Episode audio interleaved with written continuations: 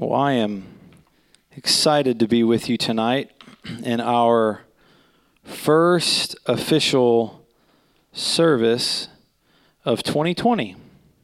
Amen? Woo! We made it. We made it to 2020, people. And I'm excited about this word, something that God really, Amber's like, vision, no. No. I thought about saying something with it, and I didn't. I was in a meeting on Thursday. It's a local leadership collaborative, and it's really a great thing. It's leaders of organizations all over the Cincinnati area who are Christ followers, and so we come together. We spend about 4 hours together, and we talk about God, and we pray together, and then we talk about different things, and we educate each other about different things that we do in our work. And they right up on the whiteboard as soon as I arrived. This is my first time going there. Was 2020 vision, and the guy even drew glasses with it, and I almost walked right back out and said, I can't hear this anymore, but I stayed. The last month or so, I've really gotten into this place of thinking about the Word of God a lot. It's really been kind of interesting because I feel such a call right now, and this question that keeps coming at me. And I have asked multiple people the same question a whole lot the last month or two, okay? And that question is, are we really going to believe this? All of it. I know there's a lot of it that we like to believe because it feels good. And it's like, it's exciting. It's like, oh my gosh, God loves me. Right? Like that's all good and it feels good and it's exciting and he has such grace and mercy and all these things. Like it's like those are all like the good things that we love. And the question I keep asking people is, well, are we going to believe all of the word or some of the word? Right? We have to get to a place where we believe the word. Not this section of the word, not these passages, because, I was able to go to Hobby Lobby and they already had it printed out on the thing for me. And so I hung at my house. And so as for me and my house, we serve the Lord, right? That's not what I'm talking about. I'm talking about really caring enough about the heart of God to say, I want to know what he has for me in here. And I've run into so many situations where people have struggled with God in this area or in that area or in this thought or in that thought. And where God keeps positioning me so we're going to believe the love of God, but we're not going to believe this of God, right? Is that what you're saying? All right. No, that's not what I'm saying. We have to believe the whole Word of God. And so this question keeps coming into my mind. What if we really believed the Word of God? Like really believed it, applied it, and lived it. How differently would your life look than it does today? Now, I'll say this. Some of us can't answer that question. You know why? Because all we know of the Word of God is whatever we've heard from some sort of pulpit. And can I tell you what? There is a lot of things in here. It's so good. But there are a lot of things that I would say are maybe more difficult to preach than they are to read. Like all of the begats. I preached the begats once. I went through all of them for a Christmas series once, and it was a lot of fun. But what if we really believed the Word of God? What if we really applied it to our lives? And what if we really believed it to be our daily bread? Instead of singing, it is my daily bread.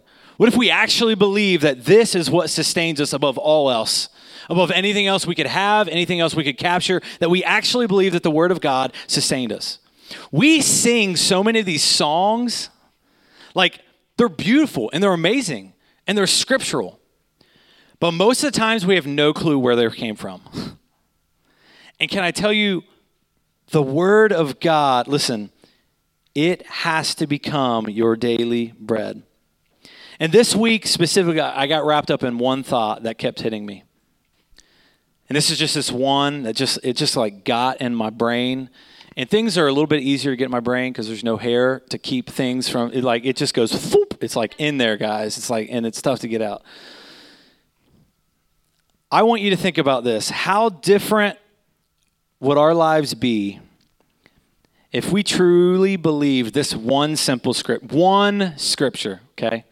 If we believed just this one, and we actually decided we were going to make some decisions in our lives because of this one passage, what if we believed, and behold, I am coming soon? What if we truly believed that he was coming soon? See, that is where my brain has been all week long. And I've been thinking to myself, and I said it to Beth. Beth and I were talking about it last night. We were sitting in the living room, and she was like, she asked me, she was like, well, what would you do differently? And you know what I said? I said, I've been thinking about this all week long, and I still don't know how to answer that question. What if we truly believed that he was coming soon? This week, prepare yourselves, okay? This week, I read through the book of Revelations. Beth and I both read through the book of Revelations. We're finishing up our plan, and you know, at the end of each reading, like you get to comment to each other about what you thought about today's daily reading, okay?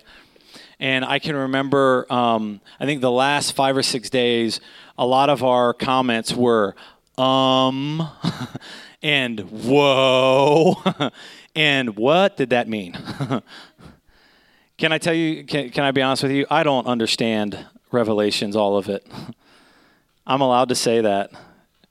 I don't have to understand it all. Beth and I, when we first started the church planning journey, Bethany was quick to always say to me as we would talk about it and how God was leading us into it, she would be the first one to say, but I don't know everything. And I'd be like, cool. Because nobody does. So we should be able to connect with people because of that, right? I'm going to ask you to turn with me to Revelations chapter 22. Revelation chapter 22. If you don't know where Revelations is in the Bible, it's in the very last book of the Bible. Chapter 22 is the very last chapter of the Bible. And I really just realized that we're going to start this year by starting at the end of the Bible. Wow. I didn't even think through that. We're going to end up reading through this entire chapter. We're going to break it up in a half, but, and I'm probably going to go on a tangent. And what I will tell you is that I believe that most of you know my heart, okay? And my heart is to try to get through the word and to honor him in whatever I say and whatever I do. And I'm just going to warn you, there were some notes that I was writing today that might shake some people up, all right? And the reason I say that is because they shook me up when I was writing them. And so I say all that to say this. I believe most of you know my heart, and I am trying to decipher the word as best as I can and what God is doing. And I believe that every single one of us on our journey, there are things that God's going to call out to you that maybe he didn't call out to me, and so on and so forth. And so know my heart that as we get into this, I'm not saying everything is going to be perfect and rosy, but I believe that there are some things that God wants to point out to us today as we start getting into this. So we're going to start in Revelation chapter 22, and I'm going to start by reading verses 1 through 7, okay? We're going to read verses 1 through 7. It says, "Then the angel showed me the river of the water of life,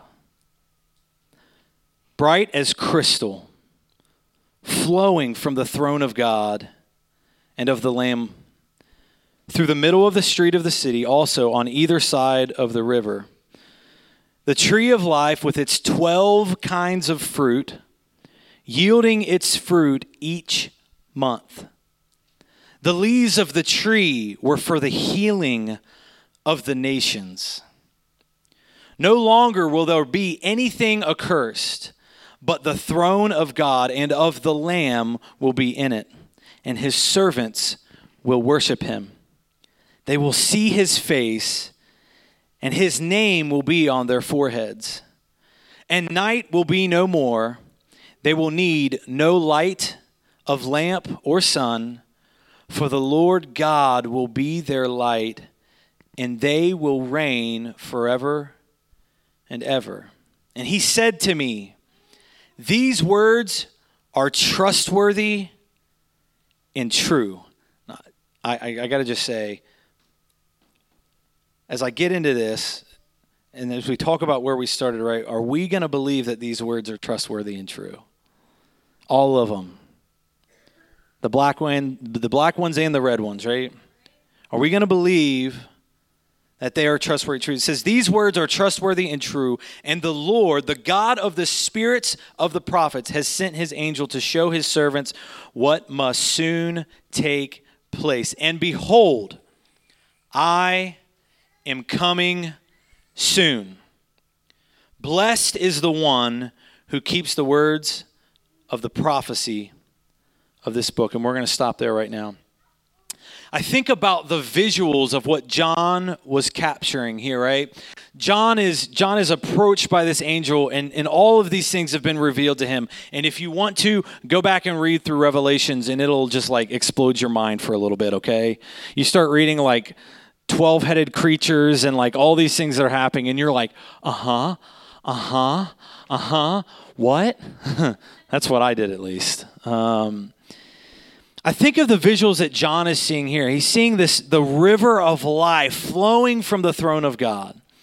The tree of life with all of its fruit, right? The fact that nothing is cursed. There's no need for sun because God is the light. It sounds amazing, right? It sounds unbelievable. It sounds like this most beautiful thing that John, after everything he had seen in Revelations, everything that had been revealed to him, all of these things, that all of a sudden he sees this beautiful moment that all comes together, and he's looking at it. And I think it is like literally capped off by this beautiful idea that gets planted that says, behold, I am coming soon. Because when you think about what John saw, John just saw something like he's never seen before, and all of a sudden he gets the assurance and the hope that I'm coming soon. That we're going to see, and we're going to understand, and we're going to experience this. In John's eyes, I believe it brings hope. Such rich, beautiful hope. Because he has seen something like he has never seen before. And as I read this chapter multiple times over and over and over, I began thinking about our own situation. And I think that so many of us aren't experiencing hope like John did in this moment. And I began asking myself, why aren't we experiencing that type of hope, right? And we'll read in a moment, because like what happens in the next verse is that when this is all revealed to him, he falls down to start to worship. And what's interesting about this is some big revelation. It is deep, it is crazy, it is it's unbelievable, right? And you know what happens when God begins to do something new and something different? We don't start to worship, we get freaked out, right? Like John in that moment, seeing all of this, seeing everything that the angel is revealing to him, everything that's being poured out to him, in John's right, there's nothing wrong in our mind with freaking out a little bit about what we just saw, right? John begins to fall down and worship. And all these things are being revealed to him. All these things are being shown to him. And the reality is that worship came through revelation. But we're not experiencing revelation in our lives. And I began thinking about, why aren't we experiencing that type? Listen, I believe that God still wants to reveal his word to us in a mighty way. I believe he wants to reveal what heaven is trying to declare over the earth right now. And I believe we are supposed to tap into that and understand. Listen, there is a physical world and there is a spiritual world, right? We know what the word says about how we don't wrestle against flesh and blood, right? About what? Principalities. Right? These things that are up above, and we're walking around like it doesn't even exist. Like the whole spiritual realm of hold on, you guys just buckle up, okay? All right? The whole spiritual realm of what is happening. And we aren't experiencing revelations like John did. Now, some people will tell you that's because the Bible was completed, so God doesn't reveal anything to anyone anymore. And that's not it. It's not what the Word says. That's not what the Word points to. And I can go through that over and over again. But we're not experiencing worship to this degree because we're not really getting this. We're not letting true revelation take place. So I began thinking about this. Why aren't we getting there? Right? Why aren't we getting to true revelation? Why aren't we getting to these types of moments anymore? We're trying to play worship set after worship set to get people pumped up, right? To literally, this is where I'm going to get in trouble, lead people into the presence of God. I heard a pastor last week say this, okay? He was getting up on the pulpit after his worship team had finished worship. And he said, "Thank you, team, for leading us into the presence of God." And then he said, "But can I tell you, last night, I came to the church to pray, and the presence of God was already here," okay? But let me explain something to you. When I heard that, I said, and this is where I might get in trouble, so just buckle up. I said, "Nope.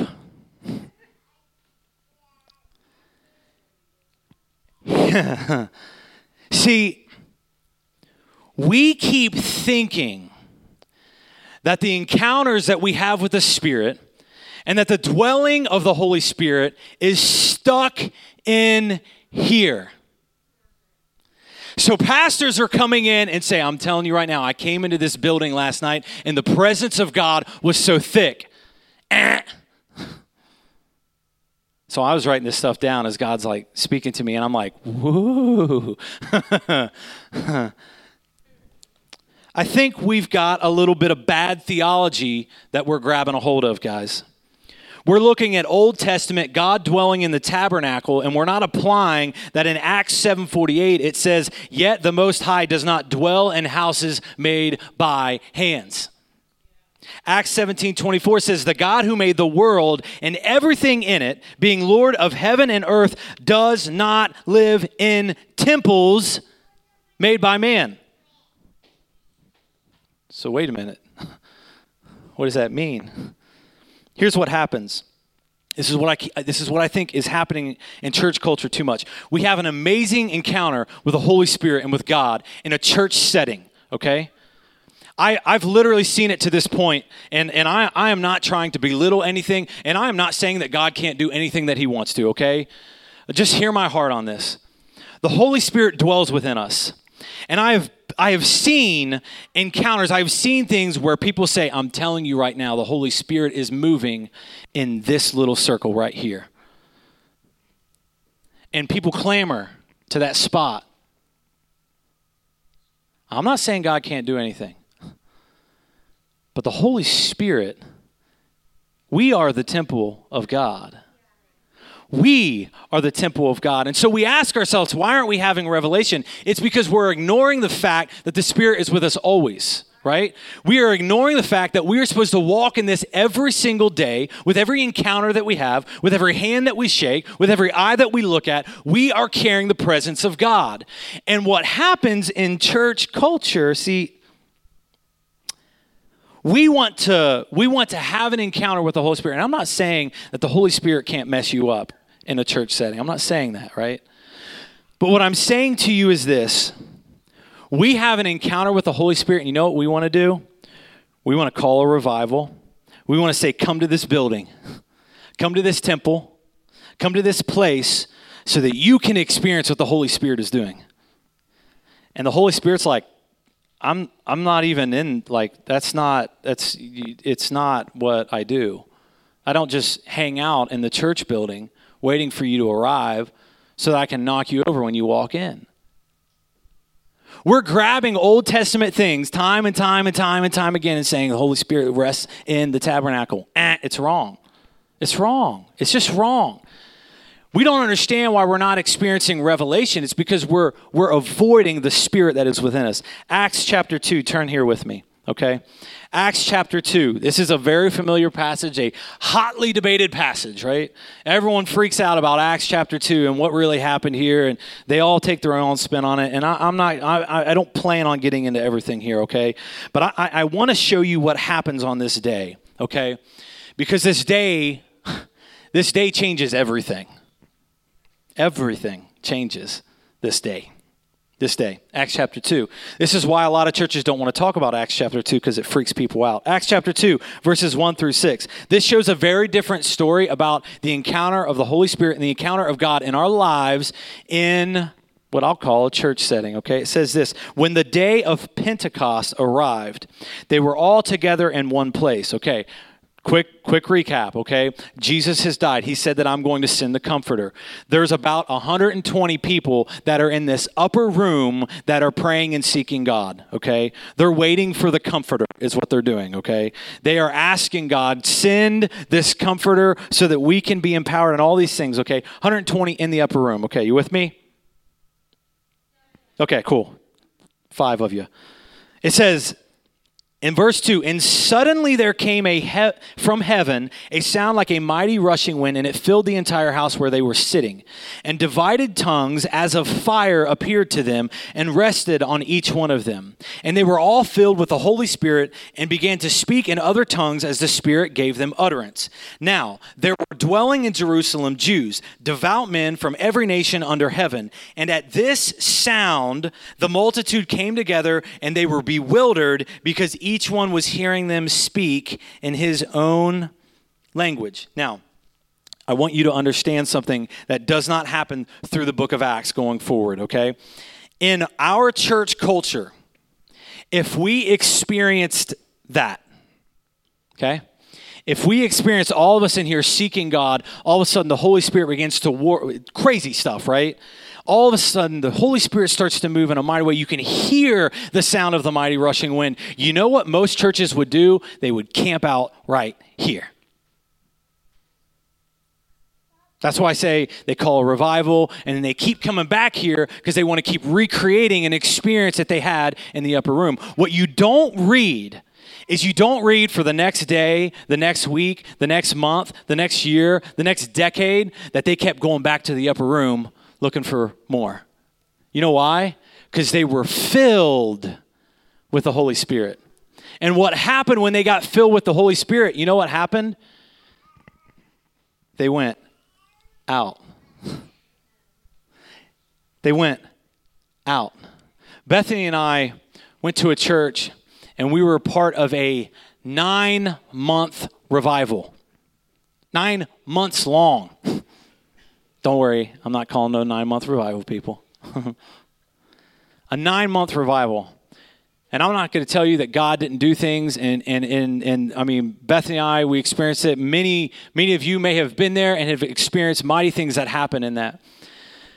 But there was a point where this revival started to die. And what didn't make sense about it is the reason it died is because all of a sudden it left the building and it tried to go outside. And it fell flat.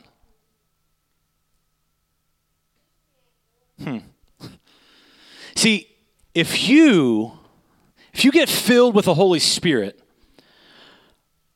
it's not about just speaking in tongues. It's not about just falling over.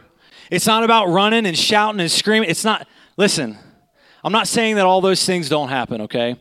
But what I'm saying to you is that when you get filled with the Holy Spirit like this, you go out and you change the world.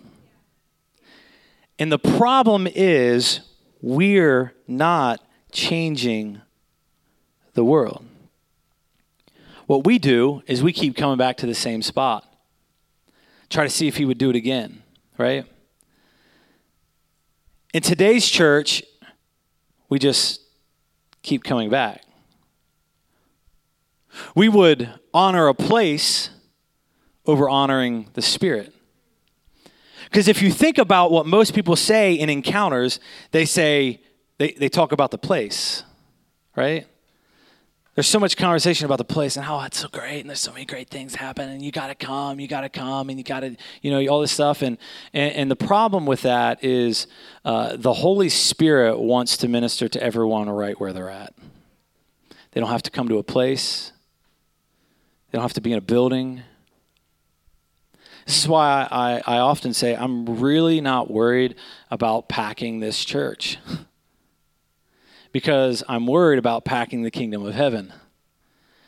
And we need to, listen, if we're going to do that, we have to believe this whole word of God.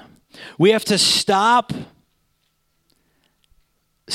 putting the Spirit into a place where you're only able to encounter what God wants to do in your life in here. In a worship set, in a song, in an altar, in a whatever. That's not it.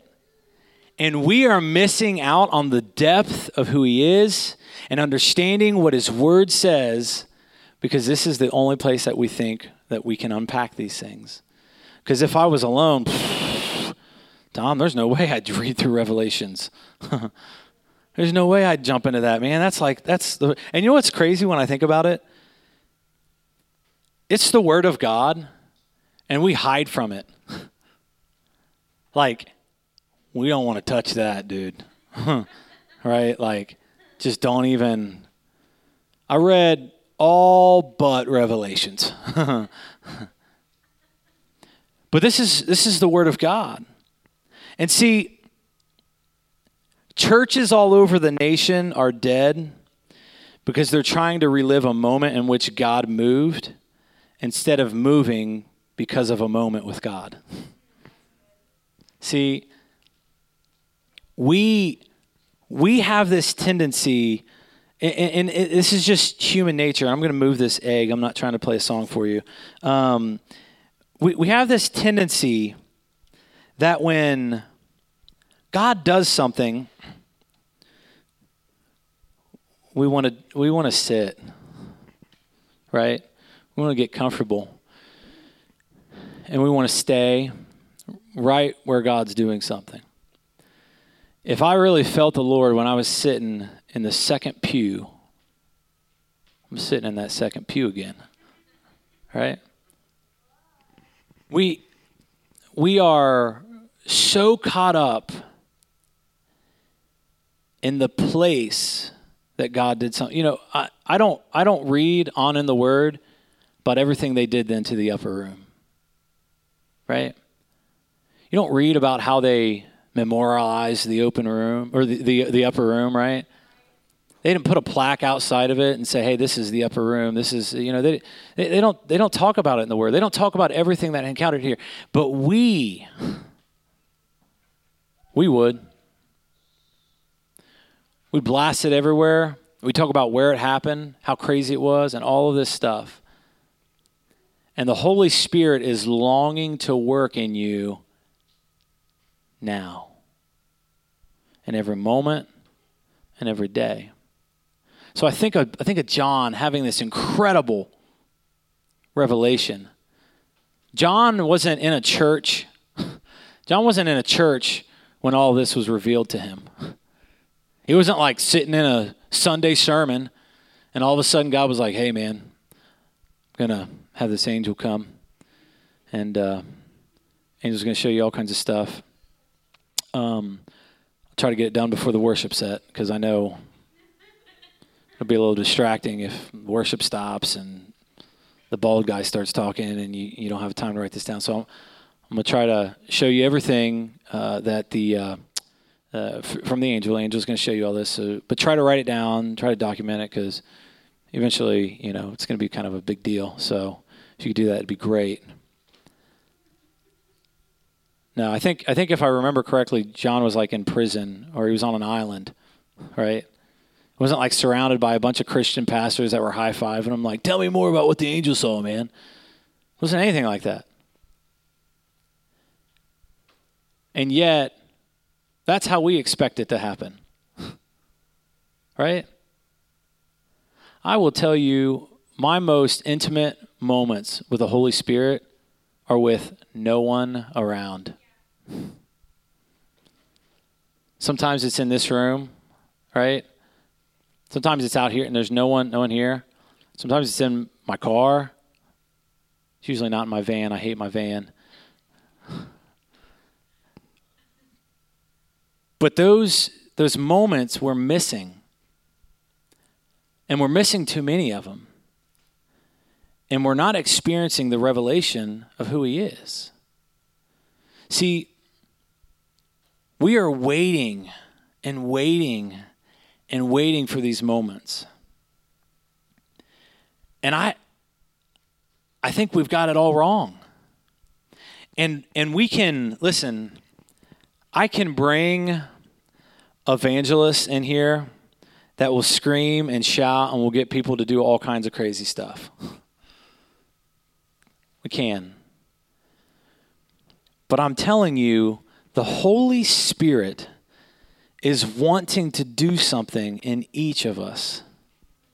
And this year, there is something about this year that is going to be different, and I can't put my finger on all of it right now. But what I am telling you is that we have to understand that the Spirit dwells in us. Okay, you say, hey, Tom, you're pushing it here. Like, I've been in church services, and I've been in the one-spot thing, okay? 1 Corinthians 3:16 says, do you not know that you are a temple of God and that the Spirit of God dwells in you? 2 Corinthians 6:16 says, or what agreement has the temple of God with idols?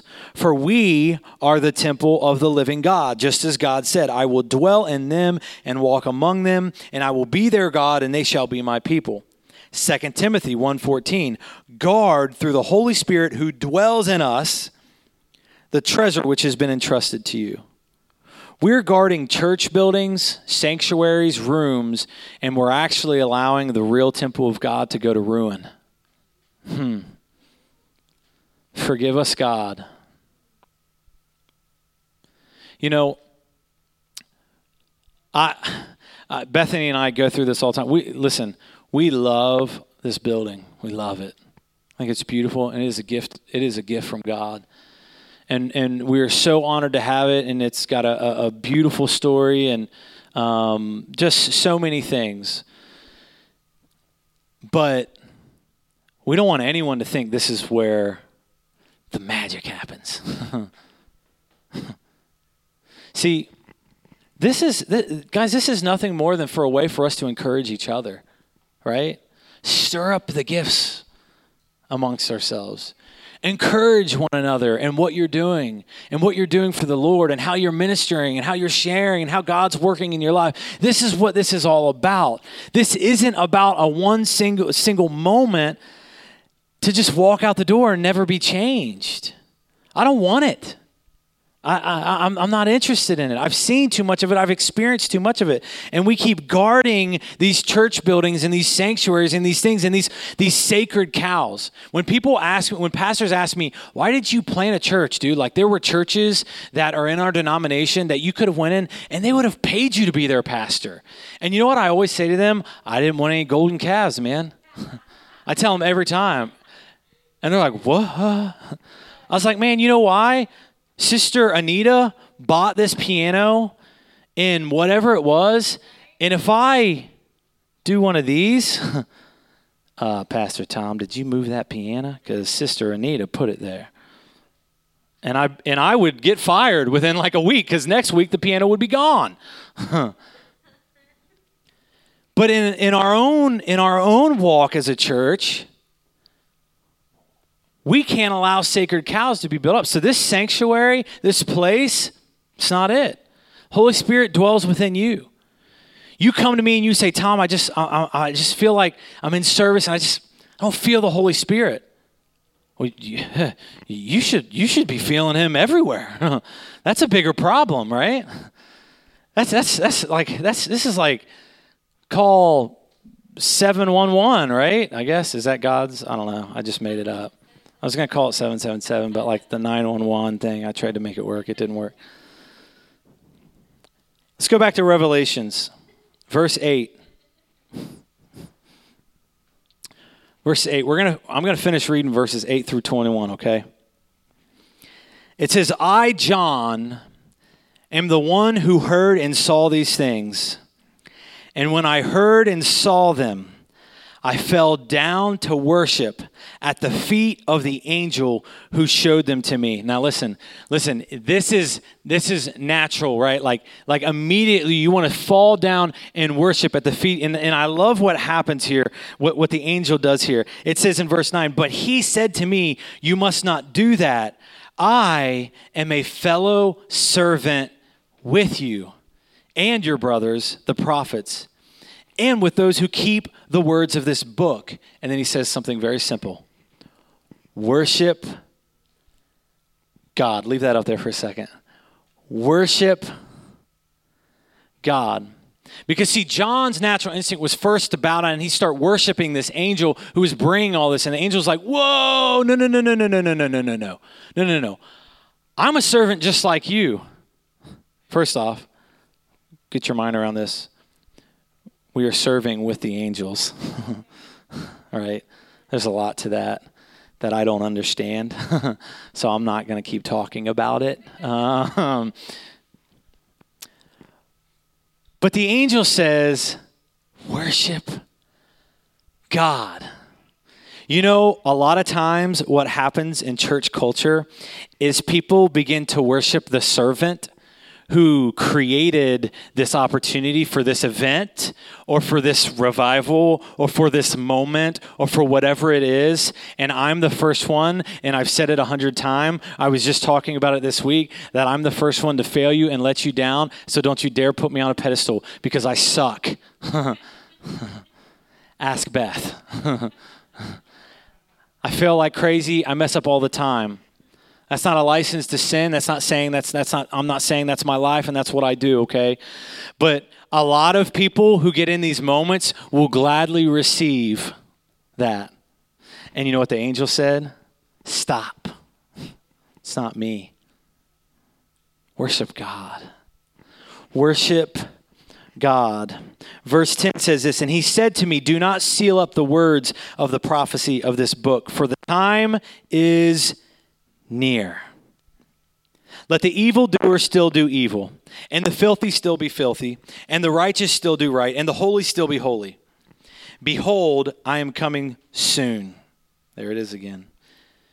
Bringing my recompense with me to repay each one for what he has done. I am the Alpha and the Omega, the first and the last, the beginning and the end. Blessed are those who wash their robes so that they may have the right to the tree of life and that they may enter the city by the gates. Outside are the dogs and sorcerers and the sexually immoral and murderers and idolaters and everyone who loves and practices falsehood. I, Jesus, have sent my angel to testify to you about these things for the churches. I am the root and the descendant of David, the bright morning star. The Spirit and the bride say, come. And let the one who hears say, come. And let the one who is thirsty, come. Let the one who desires take the water of life without price. I warn everyone who hears the words of the prophecy of this book. If anyone adds to them, God will add to him the plagues described in this book. And if anyone takes away from the words of this book, of this prophecy, God will take away his share in the tree of life and in the holy city, which are described in this book. He who testifies to these things says, surely I am coming soon. Amen. Come, Lord Jesus. The grace of the Lord Jesus be with all. Amen. I say all of that to say this. He's coming soon. We need to start living like it. We need to start breaking down some of this theology that has been placed upon us.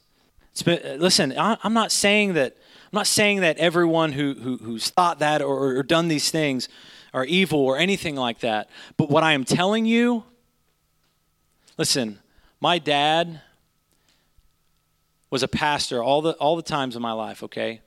Pastor's a little Baptist church, literally, I could throw a rock and hit it from here. Okay, maybe I couldn't hit it from here.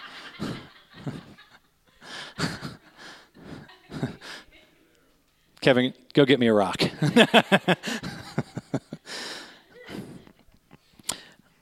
And I could tell you some of my brothers would get frustrated with him because when it came to understanding things about the word, we would ask questions.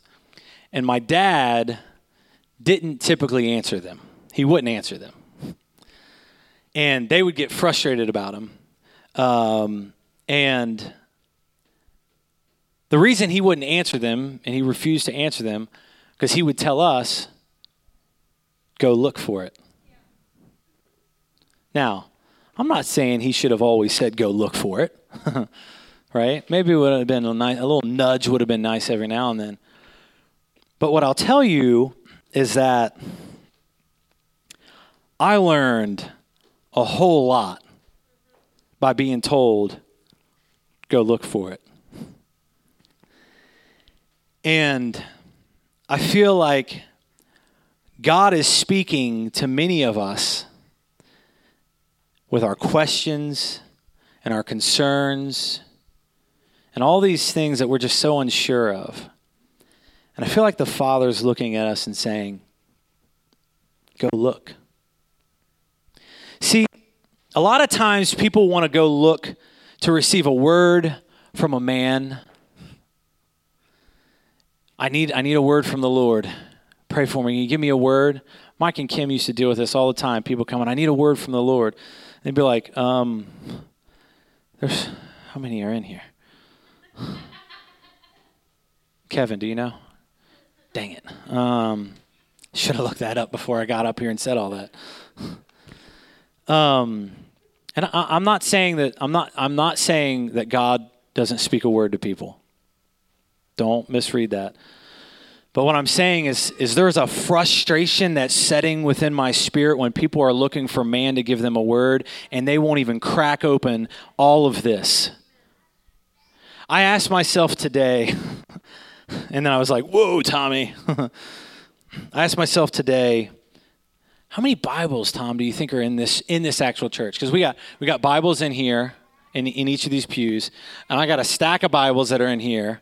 I got some of my old Bibles that are in here, and I've got more Bibles that have been given to us over here. I've got some Spanish Bibles, people, okay? And I began asking myself, if I read the Bible, 150, 167, I don't know how many there are.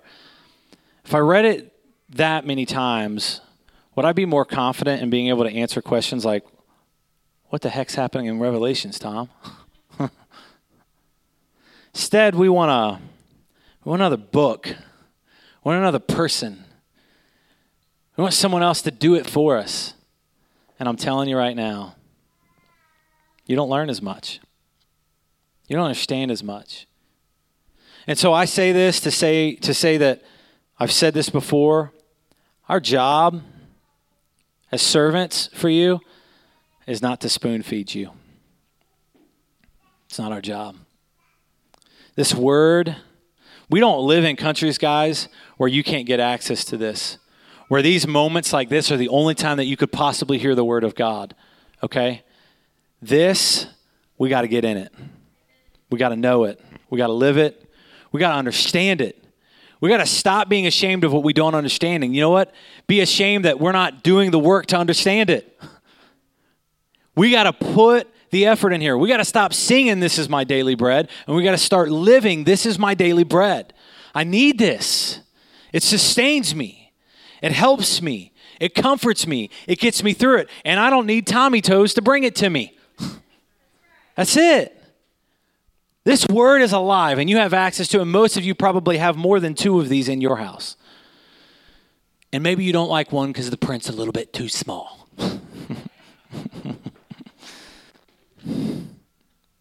He's coming soon. And I'm telling you, God is calling us to stop acting like he's not. I know it's been some time since that was jotted down, right? But he's coming soon. And I will tell you right now, I want to make sure that this is ready, right? Not this.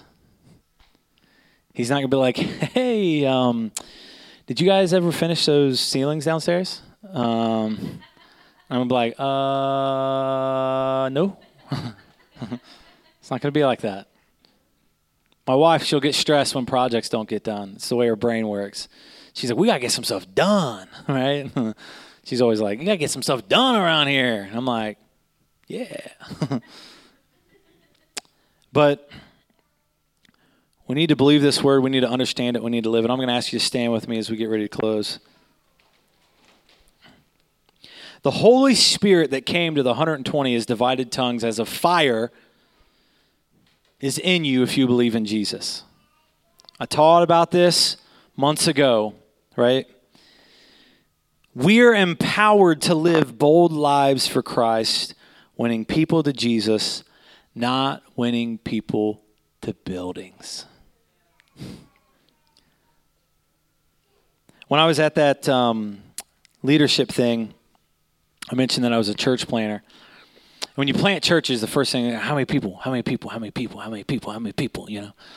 Like I've got like this little diary, and I'm like, let me count them for you, you know? All of my people. I actually literally talked to a pastor yesterday, and literally a lot of the conversation was, well, you know, my people and my count of people. Let me tell you something right now. You ain't none of you my people. You're not my people. I'm not taking responsibility for any of you guys. Ain't mine. Not it. You're his. That's it. I'm not a high priest. This isn't Catholicism, guys, right? That's Old Testament. This is the new. You're filled with the Holy Spirit. You're to walk this out. You're listen, I can't make you, but man, you're not going to stop hearing from me. You need to get into this. I don't care. Listen, take it in little bites if you need to. Maybe don't read Revelations in 1 week, okay? Maybe that's what's jacked me up. I don't know, guys, okay? It's coming. He's coming. But he is, right? We got to stop acting like he's not. We got to stop acting like it's all good, you know? I'll have time to get it cleaned up. I'll have time to read the word. I'll have time to see my family come to know Jesus. I'll have time for my friends to know that I'm in love with this Jesus guy, and he's changing my life. Oh, we got to stop. We got to stop putting this stuff off. We got to believe that he's coming soon, because he is. So tonight, as we pray, right, we're going to take a time to respond to the Word of God. And here's what's in my heart. I've asked God to reveal this to me, and I'm asking you to pray this. I want us to look at our lives and say, how different would it be if I truly believed that he was coming soon? What priorities would change? What wouldn't make it on the schedule, right? How would I rework my life, my finances, all these things? How would everything change if I actually believed not only that he loved me, not only that he has grace and mercy, but that he's coming soon?